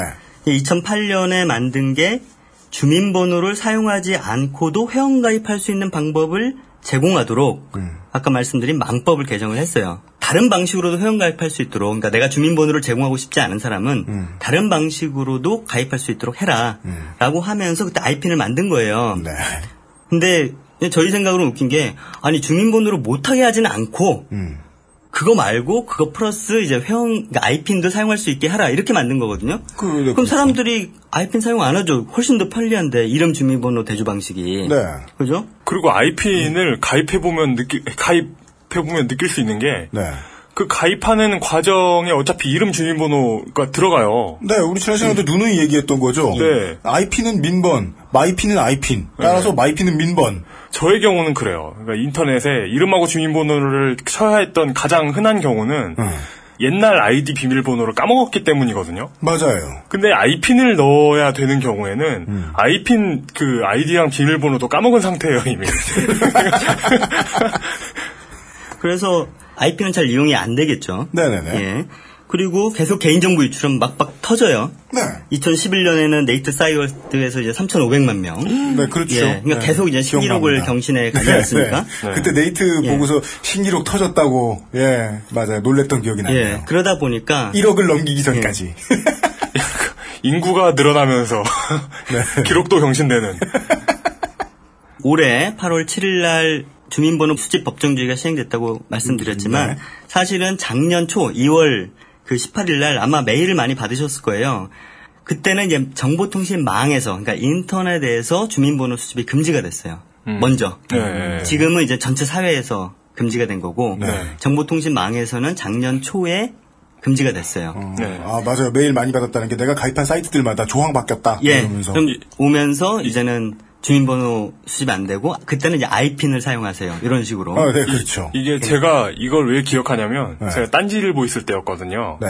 어디더라? 뭐 정보통신위원회인가? 거기에서 계속 경고장이 날라왔어요. 왜 너네 주민번호 안 받냐? 안 받냐? 예. 네. 그러니까 실명제를 왜 지키지 않느냐? 아. 라고 했는데, 그거 몇 장 날라오는 걸 버티고 있었거든요. 네. 근데 버티고 좀 있다가 위헌 판결이 나면서. 아. 벌금도 호공으로. 예, 결국 게으른 자의 승리. 네. 이제 2013년 네. 2월 18일부터 이제 주민번호 수집이 정보통신 망에서 금지가 됐는데, 네. 근데 그러면 어떻게 되겠어요? 이름, 주민번호, 대조 방식의 본인 확인은 안 되는 거잖아요. 네. 그죠? 그럼 IP는 너무 불편하잖아요. 그렇죠. 그러니까 2012년 12월 28일 날 그때 이제 방송통신위원회죠. 이제 네. 방송통신위원회가 통신 3사를 본인 확인 기관으로 지정을 해요. 그리고 이제 주민번호 수집이 정보통신망에서는 금지되지만 이런 본인 확인 기관은 수집할 수 있어요. 그래서 지금 통신사들이 그죠. 수집할 수 있는 네, 거죠. 대신 해주고 있는. 그래서 거죠. 핸드폰으로 인증을 하죠. 그래서 지금 이젠 편리하게. 핸드폰으로 불편이 없도록 예, 하고 있는 건데 네.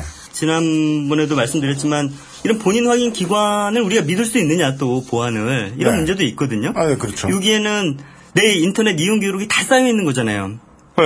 그러면 내가 사실 내가 네. 어디서 뭐 어떻게 가입을 시도했었고 그렇죠. 뭐 이런 뭐 어디서 아이디를 잊어버린 적이 있고 뭐 이런 게 있을 거 아니에요. 어디서 토렌트 포인트를 받고자 민번을 적어놓는가. 네. 그러니까. 다른 사이트에 비해서 어떻게 보면 훨씬 더 위험한 거죠. 그런데 아 핸드폰 더 위험하다. 예. 아니 뭐 핸드폰뿐만이 아니라 네. 본인 확인 기관 자체가 본인 확인 기관 그렇죠. 자체가. 예, 예, 예. 예를 들면 이제 KCB 같은 경우도 올해 초에 이제 그 1억 건이 넘는 개인정보 유출 사고의 중에 주범이 네. 그런 회사였고 더구나 이제 KT 같은 경우는 아까 2012년 12월달에 지정이 됐다라고 말씀드렸잖아요. 네.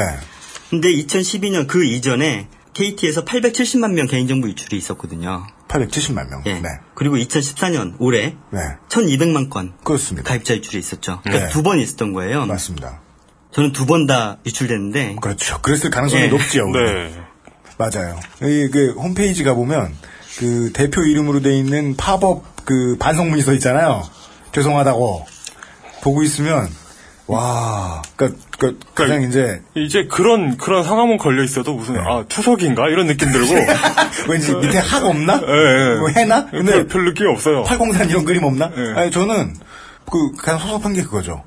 사과문이 마지막 액션인가 보다. 네, 재발 방지를 위해 최선을 다하겠다는 말은 귀에 들리지도 않고. 아 재발 방지를 위해 최선을 다했으면은 이런 일이 없었겠지. 저번에 한 번으로 끝났겠죠. 그렇죠. 아니 제가 올해 저도 KT 이제 가입자인데. 네. 유출이 됐어요. 한번 확인을 해보려고 네. 이제 홈페이지 접속해서 확인해 보니까 유출이 됐대요. 예. 그래서 한번 이건 나중에 소송을 위해서 캡처를 해놔야지. 아 예. 하고 캡처를 딱 하고 저장을 하려 보니까 똑같은 예. 이름의 파일이 있는 거예요. 예? 이게 뭐지? 하면서 보니까 2012년에 유출된 그때 또 캡처를 해놓은 것과 나중에 필요하면 똑같은 생각을 하셨구나. 메멘토구나. 아유. 아해. 돈의 흐름으로 우리가 구경하는 거 언제나 좋아하니까. 그러면은, 나이스나 KCB 이런 데에서 있으면서, 뭐 대체 정부하고 무엇을 했는지 예상할 수는 없습니다만은, 하면서 이제, 나름 11개 기업이면, 뭐 6개, 5개 기업이면, 뭐 과점이죠. 과점을 해서 뭔가 잘 먹고, 앉아서 돈을 벌기를 잘 하고 있던 곳에, 통신 3사가 숟가락 하나 얹은 그림으로 봐도 되겠습니까? 그러니까 뭐, 사실, 이제 이런 신용정보기관이나 네. 이런 데는 그렇잖아요. 이런 관피야 뭐 이런 식으로 많이 얘기를 하는데 네. 그런 금융 쪽 정부 관료를 하다가 뭐 이제 그런 기관 나이스나 이런 데로 예, 그런 데로 간다든가 금융결제원 같은 회사로 예, 뭐 통신사도 마찬가지거든요. 예를 들면 예전에 정보통신부나 방통이나 이런 데 있다가 또 뭐 KT나 뭐 이런 데로 간다든가 석채 씨 예, 사실 예. 이런 것들이 되게 많죠. 예. 예. 거기에서 그나마 이제, 예, 좀 짚어볼 순 있다. 아, 뭐, 예상했던 바입니다만, 해경과 언딘의 관계 같은. 아, 저들이 바구니를 물고 다니는 학일 것이다. 정부가 꼭 사람들의 예, 황금 열쇠를 기업에다 뿌려야 하는 이유, 저 실무자들일 가능성이 높다. 네. 아. 그죠? 괜히 관피아가 아니죠. 관에만 있으면 관피아가 아니죠. 회사도 왔다 갔다 해야지. 네. 직접적인 사람으로 보는 커넥션은 그 정도가 있겠나요? 오늘 그런 걸 배웠습니다. 예. 마이핀에 대한 설명은 워낙 짧고 간단해서 지난해 신호민 변호사하고 이제 얘기를 다 한 것 같고, 그리고 그 외에는 이 11개 회사 거의 직접적인 주인공 노릇을 하고 있는 것 같고, 왜냐하면 정부가 뭘 벌어들이고 뭐 요즘 세수 확충하나 난리가 났는데 세수를 딱히 확충하는 것 같진 않은데 저 11개 회사는 분명히 돈을 벌고 있으니까. 그리고 그 누군가의 돈을 지켜주기 위해서가 아니라면 정부가 이렇게 앞뒤가 안 맞는 소리를 열심히 고수하고 안행부가 주어 없는 불편하실까봐 라는 말을 늘 좀비처럼 뇌까리진 않을 것이다. 정도의 얘기를 해봤습니다. 네. 예. 혹시 이제 다른 얘기 좀 더 해보면 것도 뭐가 있을까요? 뭐 지난번에 네. 그 주민번호 관련해서 이미 많이 신호민 변호사님께서 네. 말씀을 하시지만은 좀 더 이제 보완을 하자면요. 네. 지금 주민번호 수집 법정주의 시행하고 마이핀으로 끝난 게 아니거든요. 네. 그러니까 올해 초에 그 1억 건이 넘는 개인정보 유출 사고 이후에 사실은 주민등록번호에 대한 관심이 아주 많이 높아졌어요. 네. 사실 저희는 2000년대 초반부터 계속 문제제기를 해왔거든요. 네. 그러니까 인터넷 실명제 뭐 논의가 있을 때도 이건 분명히 주민번호 유출을 야기할 거다 이런 경고를 해왔고. 네. 근데 어쨌든 올해 이상하게 이게 금융정보와 연계돼 있어 그런지 네. 사회적으로 이거 주민번호 위험하겠다 이런 좀 생각들이 많이 확산이 된 것 같아요. 그래서 심지어 뭐 대통령도 한마디 하고 네. 주민번호 체계 뭔가 바꿔야 되는 거 아니냐 이렇게 빨리 마이핀으로 네. 가야 되지 않느냐. 그다음에 그 새누리당 대표인가요? 그 국회 연설에서도 네. 상당히 과격한 급진적인 네. 주민번호의 근본적인 체제 개편이 필요하다 뭐 이런 식으로 얘기를 하고. 새누리당 황우여 대표가 카드사 개인정보 유출 사태와 관련해서 피해자들의 주민등록번호 변경을 검토하겠다고 밝혔습니다. 뭔가 이상한 소리입니다. 주민등록번호는 본인이 원하면 변경 신청을 할 수 있으니까요. 황우여 당시 대표의 발언 요지는 개인정보 유출 피해자의 민번을 우선적으로 바꿔주겠다였는데 여당 대표가 선심 쓸 문제인지는 모르겠습니다. 어쨌든 이렇게 말이 나오다 보니까 네, 네. 안행부에서도 뭔가 입장을 내야 되겠죠. 근데 이게 그러겠죠. 예. 뭐 저희는 이제 지난번에 말씀드린 것과 같이 주민번호를 현재 주민번호를 다 바꾸고 네. 번호 체계도 바꾸고 네. 전면 개편해야 된다 이런 입장인데 지금 안행부는 어쨌든 계속 연구 검토하겠다 이런 거예요. 그러면서 사실 마이핀을 내놓은 것은 안전행정부 내 개인정보 보호과고요. 보호과. 개인정보 보호과. 네. 그다음에 주민과에서는 네. 주민등록 사무를 담당하는 네. 여기서는 주민등록 체제 개편을 어떻게 할 거냐. 요거에 대한 연구를 어쨌든 하고 있어요. 국가에서 하고 있다. 예. 그러면서 지금 연구 용역을 줬고요. 한국지방행정연구원에 네. 어떻게 개편을 해야 될지 여러 가지 모델을 제시를 해봐라 라고 이제 연구 영역을 줬고 또 주민번호 개선연구 자문회의라는 걸 꾸려가지고 지금 얘기를 하고 있습니다. 그래서 네. 9월 말에 29일 날 네. 공청회를 한다라고 해요. 네. 그러니까 여기서 뭔가 안이 나오겠죠. 네. 그리고 올해 민병두 의원실하고 진선미 의원실하고 같이 네. 그 주민등록법 개정안을 국회에 제출을 했고 네. 네. 근데 이제 국회에서도 이게 워낙 큰 사안이다 보니까 정부의 입장이 없이는 사실 얘기를 못 하더라고요.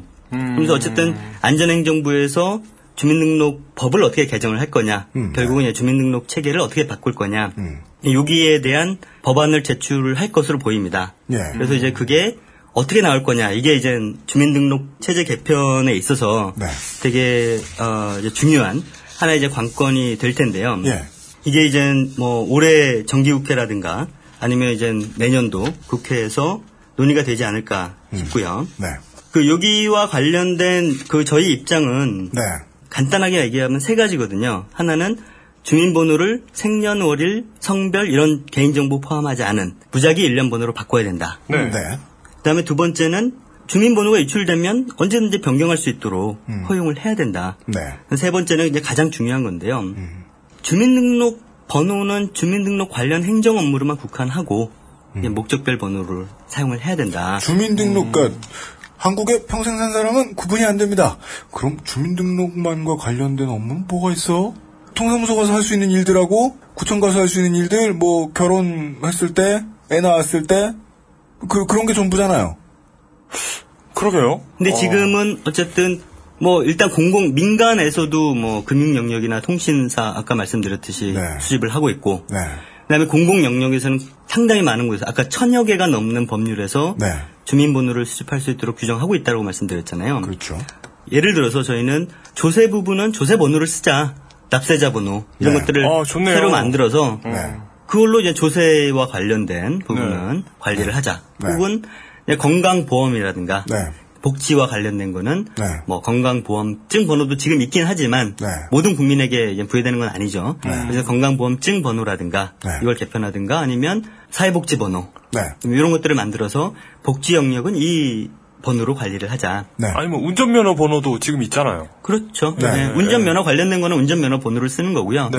사실 목적별 번호라는 게 어려운 게 아니고 군대 내에서는 군번 쓰고 네. 학교 내에서는 학번 쓰고 맞습니다. 네, 이렇게 하자는 거죠. 네. 지금은 다 주민번호를 쓰고 있는 네. 심지어 어떤 그런 목적별 번호가 있더라도 맞아. 진짜 네. 저 그런 생각한 적 있어요. 뭐요? 주민번호가 있는데 왜 굳이 군번을 인식표에 써놓지? 이런 건. 아 이것이 KCB의 생각이군요. 아, 그렇죠. 오! 그냥 두면 그 회사가 네. 군대도 건드리겠네. 아, 가능하겠네요. 예. 네. 총기 수입할 때, 개인 인증. 아, 총기 수입. 아니구나. 그 수입 말고. 총기 처음 받아올 때. 네. 네. 총기 처음 받아올 때. 네. 개인 인증하라고. 마이핀 번호를 써야 되고. 네. 마이핀 써있고 막. 그 네. 총 누가 만지면은. 마이핀이 있는데 왜 총번을 쓰지? 이런 생각. 아, 근데 그 재밌는 게. 네. 예, 어쨌든 저희는 이런 입장인데 네. 지금 안전행정부가 딱 뭐 우리는 어떤 입장이다 이렇게 아직은 밝히고 있지 않아요. 네. 근데 이전에 연구 용역 했던 것도 그렇고 올해 초에 이제 많이 나왔던 것이 네. 주민등록증 번호를 도입하자 이런 얘기가 나오거든요. 그러니까 주민등록증에 네. 증 번호가 있을 수 있잖아요. 그죠? 그죠. 예. 그러니까 주민번호 말고 네. 내 주민번호는 따로 있고 보이는 거는 지금은 주민등록증에 주민번호가 보이지만 네. 예전에 이제 정부가 전자주민카드, 네. 전자주민증을 추진할 때 이랬거든요. 주민번호는 칩 안에 숨기고 증에는 증번호만 보이게 하겠다. 그러니까 현재 그렇게 거론되고 있는 것이 네. 주민등록증 번호를 만들자. 기존 주민번호는 그대로 놔두고. 아, 주민번호 말고 주민등록증 번호. 네, 그래서 공공 영역 내에서는 주민등록 번호를 계속 사용하고 뭐 일반 민간에서 이렇게 사용을 할 때는 주민등록증 번호를 사용하도록 하자. 암호 노릇이라도 똑바로 하게 하자. 그렇죠. 그러니까 그리고 이제 주민등록증 번호는 뭐 재발급 받거나 뭐 이런 이제 바뀔 수 있는 거죠. 예. 근데 이제 그렇게 되면 원래 주민번호 있고, 주민등록증 번호 있고, 네. 마이핀 있고, 아이핀 네. 있고, 네. 과연 이게 편해지는 건지. 아, 물론 뭐. 네.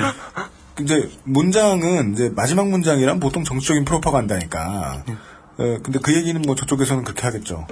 소셜 서큐리티 넘버 있고, 조세 넘버 있고, 그러느니 그냥 하나로 하자라는 소리를 할 것 같긴 하지만 제일 걱정되는 거는 정부가 진짜로 하고 싶은 속내를 유출을 해봤잖아요. 방금 전에 진짜 속내는 저 11개 회사의 수익을 지켜주는 게 맞다면 아무리 공청회를 해도 비슷한 결론이 나오지 않을까요? 그러게요. 사실은 이제 전자주민증 같은 경우는 예. 저희는 아까 그 11개 업체 여기보다는 사실은 삼성을 밀어주려는 거 아니냐. 왜냐하면 네. 이제 전자주민증을 계속 발급을 하게 되면 전 국민을 대상으로 해서 칩에 하청 줘야 되는군요. 그렇죠. 칩에다가 그 증을 만들잖아요. 이런 것들을 만드는 새 업체가 사업자. 보안업체들 이런 데거든요. RFID? 예. 그러니까 이제 저희는 이제 그런 전자주민증 시도를 계속 정부가 하려는 것이, 네.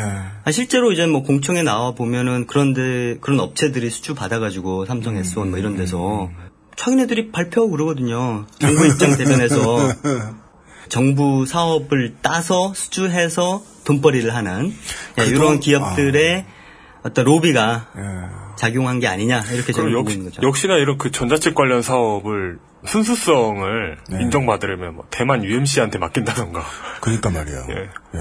그동안은 신용정보 업체에다가 하나의 큰 오리를, 황금알을 낳는 거위구나. 거위를 갖다 줬어요.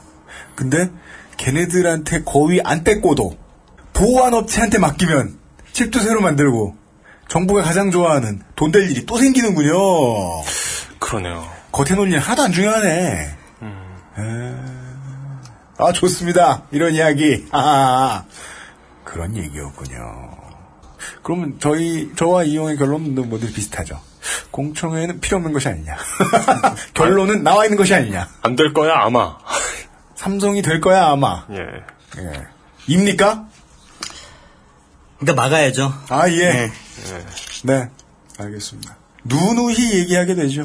거짓말을 통해서 정책을 돌리려는 정부한테는요. 여론 환기만한 약은 없죠 뭐. 예. 생각날 때마다 떠들긴 또 떠들어야 되겠습니다. 예. 트위터에서 KSM553이라는 분께서 끝으로 질문이나 몇 개 던져드리고 끝내죠. 네. 아, 예. 네. 아, 이 분께서 이렇게 정리하셨습니다. 뭐라고요? 마이피는 주민등록번호의 민영화인 건가? 그리 봐도 될까요? 민영화까지는 아니죠. 왜냐하면 주민등록번호를 쥐고 있으니까 정부가. 그때 그 신흥민 변호사가 네. 마이핀이나 아이핀 같은 거를 국가의 확장된 뭐 손이다 뭐 이런 표현을 했잖아요. 네. 마찬가지인 거죠. 국가가 어쨌든 중심을 가지고 있죠. 국민들을 통제할 수 있는 핵심적인 키, 열쇠 그냥 가지고 있대. 주민등록번호에 대한 문제제기가 있으니까 이거를 약간 변형한 또 다른 어떤 민간 차원에서의 네. 그런 또 다른 파를 만들었다. 이렇게 네. 볼 수가 있겠죠. 원래 국민이 결정할 수 있어야 하는 것을 내다가 무슨 수익 사업을 했다는 것만 가지고는 민영화라고 못 말하고 4대강쯤은 되겠네요. 저도 트위터에 질문 하나만 드리려고요. 와레바님이 아이핀의 경우 인천 지역 초등학생은 꼭 만들어야 됩니다. 학교 알림장 홈페이지부터 이런저런 홈페이지를 가입하라고 독려하는데 야, 이런 불쌍한 척식사업에는 늘 담임선생님들이 동원되죠. 아이핀이 있어야만 가입이 가능하고 가입을 안 하면 선생님이 야단치네요. 동대장과 더불어 또 한 명의.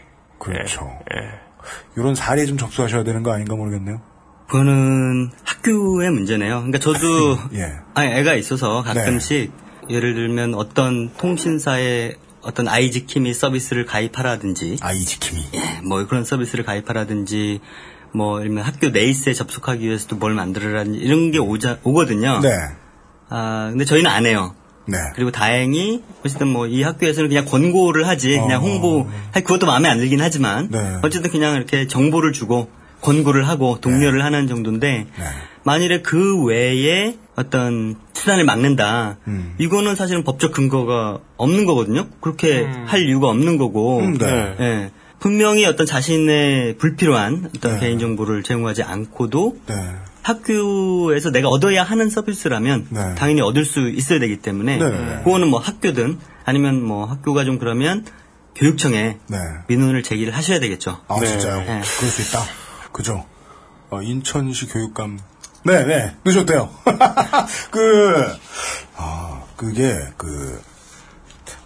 아이들 가지고 이렇게 하는 게 아이 지킴이라고 아까 네. 오병일 활동가님 말씀해 주셨는데 아이 감찰 서비스네요. 아이 감찰? 네. 어차피 이제 다 사찰당 아이 사찰 서비스. 그러네. 네. 네. 그렇죠. 예, 그건 네. 또 다른 여기서 다룰 수 있는 이슈이긴 하지만. 네. 뭐 학교 앞에 아이들을 보호한다 이런 명분으로 네.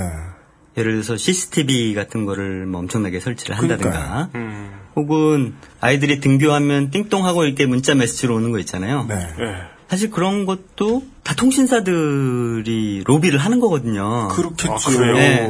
그게 네. 비즈니스가 되니까. 네. 그렇구나. 네. 아, 그래도 비교적... 네.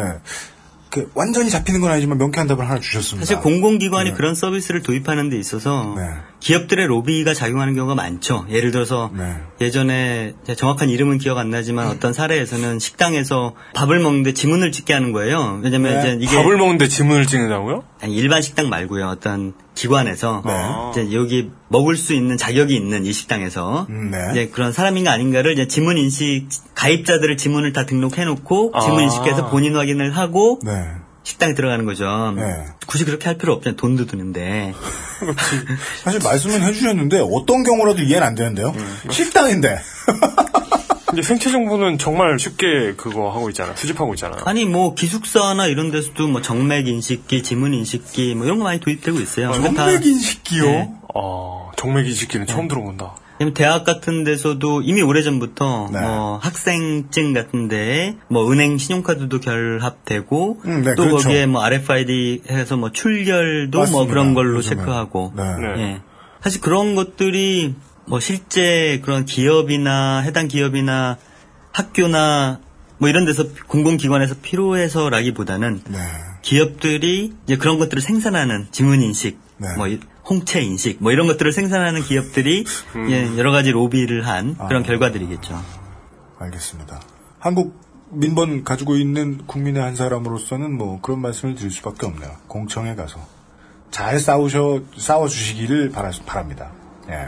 예, 활동가분들이 공청회에 가시던 아니면은 야당 의원들을 동원해서 동원할 수 있으면 여당 의원도 동원해서 왜 못 동원합니까? 그렇죠. 예. 수억에 하나 될 수도 있지.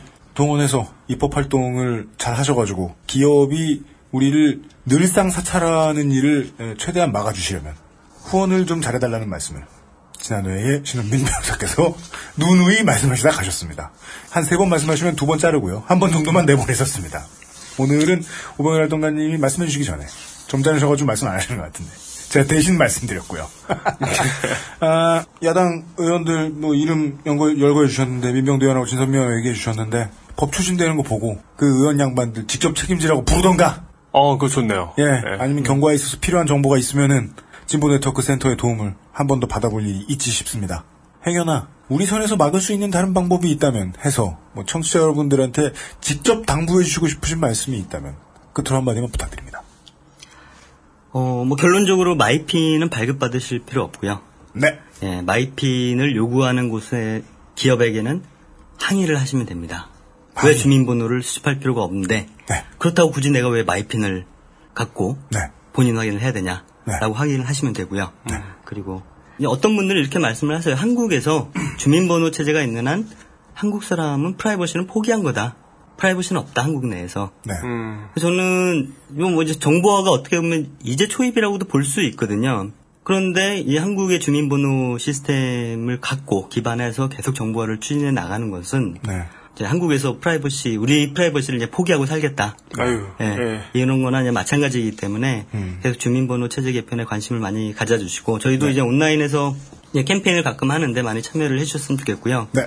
예, 회원으로 많이 가입을 해주셨으면 좋겠습니다. 네. 회원가입 절차는 안드로이드가 설명해 드리겠습니다.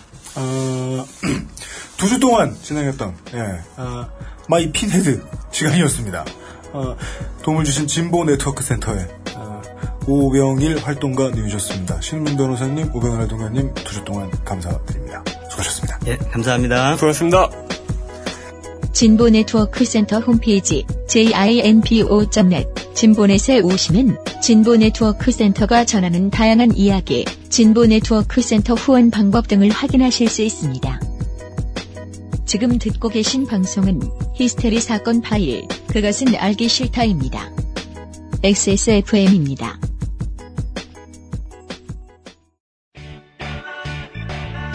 언제까지나 마지막 선택. 아로니아진.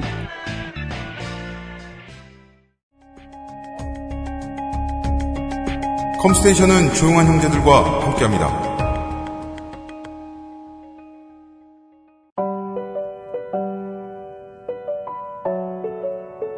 꼬사기 시타 목요일 순서 여기까지였습니다. 제가 이제 10월이 되면 사업자 등록하고 5개월 되거든요. 아, 벌써 그렇게 됐나요? 그렇게 됐죠, 우리가. 네. 막 방 보러 다니고 이랬던 기억해봐요. 네. 5개월간 배운 게 참 많은데 그 중에 하나는 이런 겁니다. 우리 전 직원, 임직원 일동은 출근 안 하잖아요. 그냥 보험 등록되고 하고 있는 당연히 직원이지만 출근 아무도 안 하잖아요. 그렇죠. 물론 이제 회사가 돈이 없긴 합니다만 그건 이제 사장이 무능한 탓이고 시스템은 무리 없이 돌아가요. 네. 처음부터 전 그거 의도하지도 않았는데 하면서 알게 됐어요. 이야, 이거 출근 안 해도 되네? 모든 직원이 되더군요. 제가 가장 원하는 인간관계는 인간관계가 필요하다고 생각할 때만 쌓고 일은 일해야 할 때만 일하는. 네. 이게 본의 아니게 되더라고요. 그거 가족을 버리고 회사에서 가족 찾는. 네. 그럴 일 없어요, 우리. 네. 네. 물론 가족이 버리는 듯하여 SNS에서 관심을 찾는 그런 직원도 있지만 그분은 집에서도 SNS를 하실 수 있으니까 말이죠. 가족과 함께 하시잖아요. 가족과도 함께 하고요. 이렇게 함께 뭐 먹는 거 올리고. 집에 두니까 얼마나 좋아요. 그렇죠. 탱고 머리도 본인이 깎아주시고. 네. 출근하지 않는 회사는 가능하다는 걸 앞으로도 계속 만들어 보려고요. 좋네요. 지금보다 더 크게 빵꾸만 안 나면 돼요. 네. 그래서 저는 이번 주에 휴가를 갈 텐데요. 휴가를 가도 예정대로 방송은 나갑니다. 걱정 마십시오. 내일 이 시간에 웨스테로스 북쪽 지방에서 다시 만나보도록 하겠습니다. 물론 천리장성 뭐죠? 더월? 더월 북쪽에 있는 존재들이 보기엔 남쪽에서 여러분들을 만나뵙도록 하겠습니다. 네. 여기서 이용 내시경 환자였습니다. XSFM입니다. I, D, W, K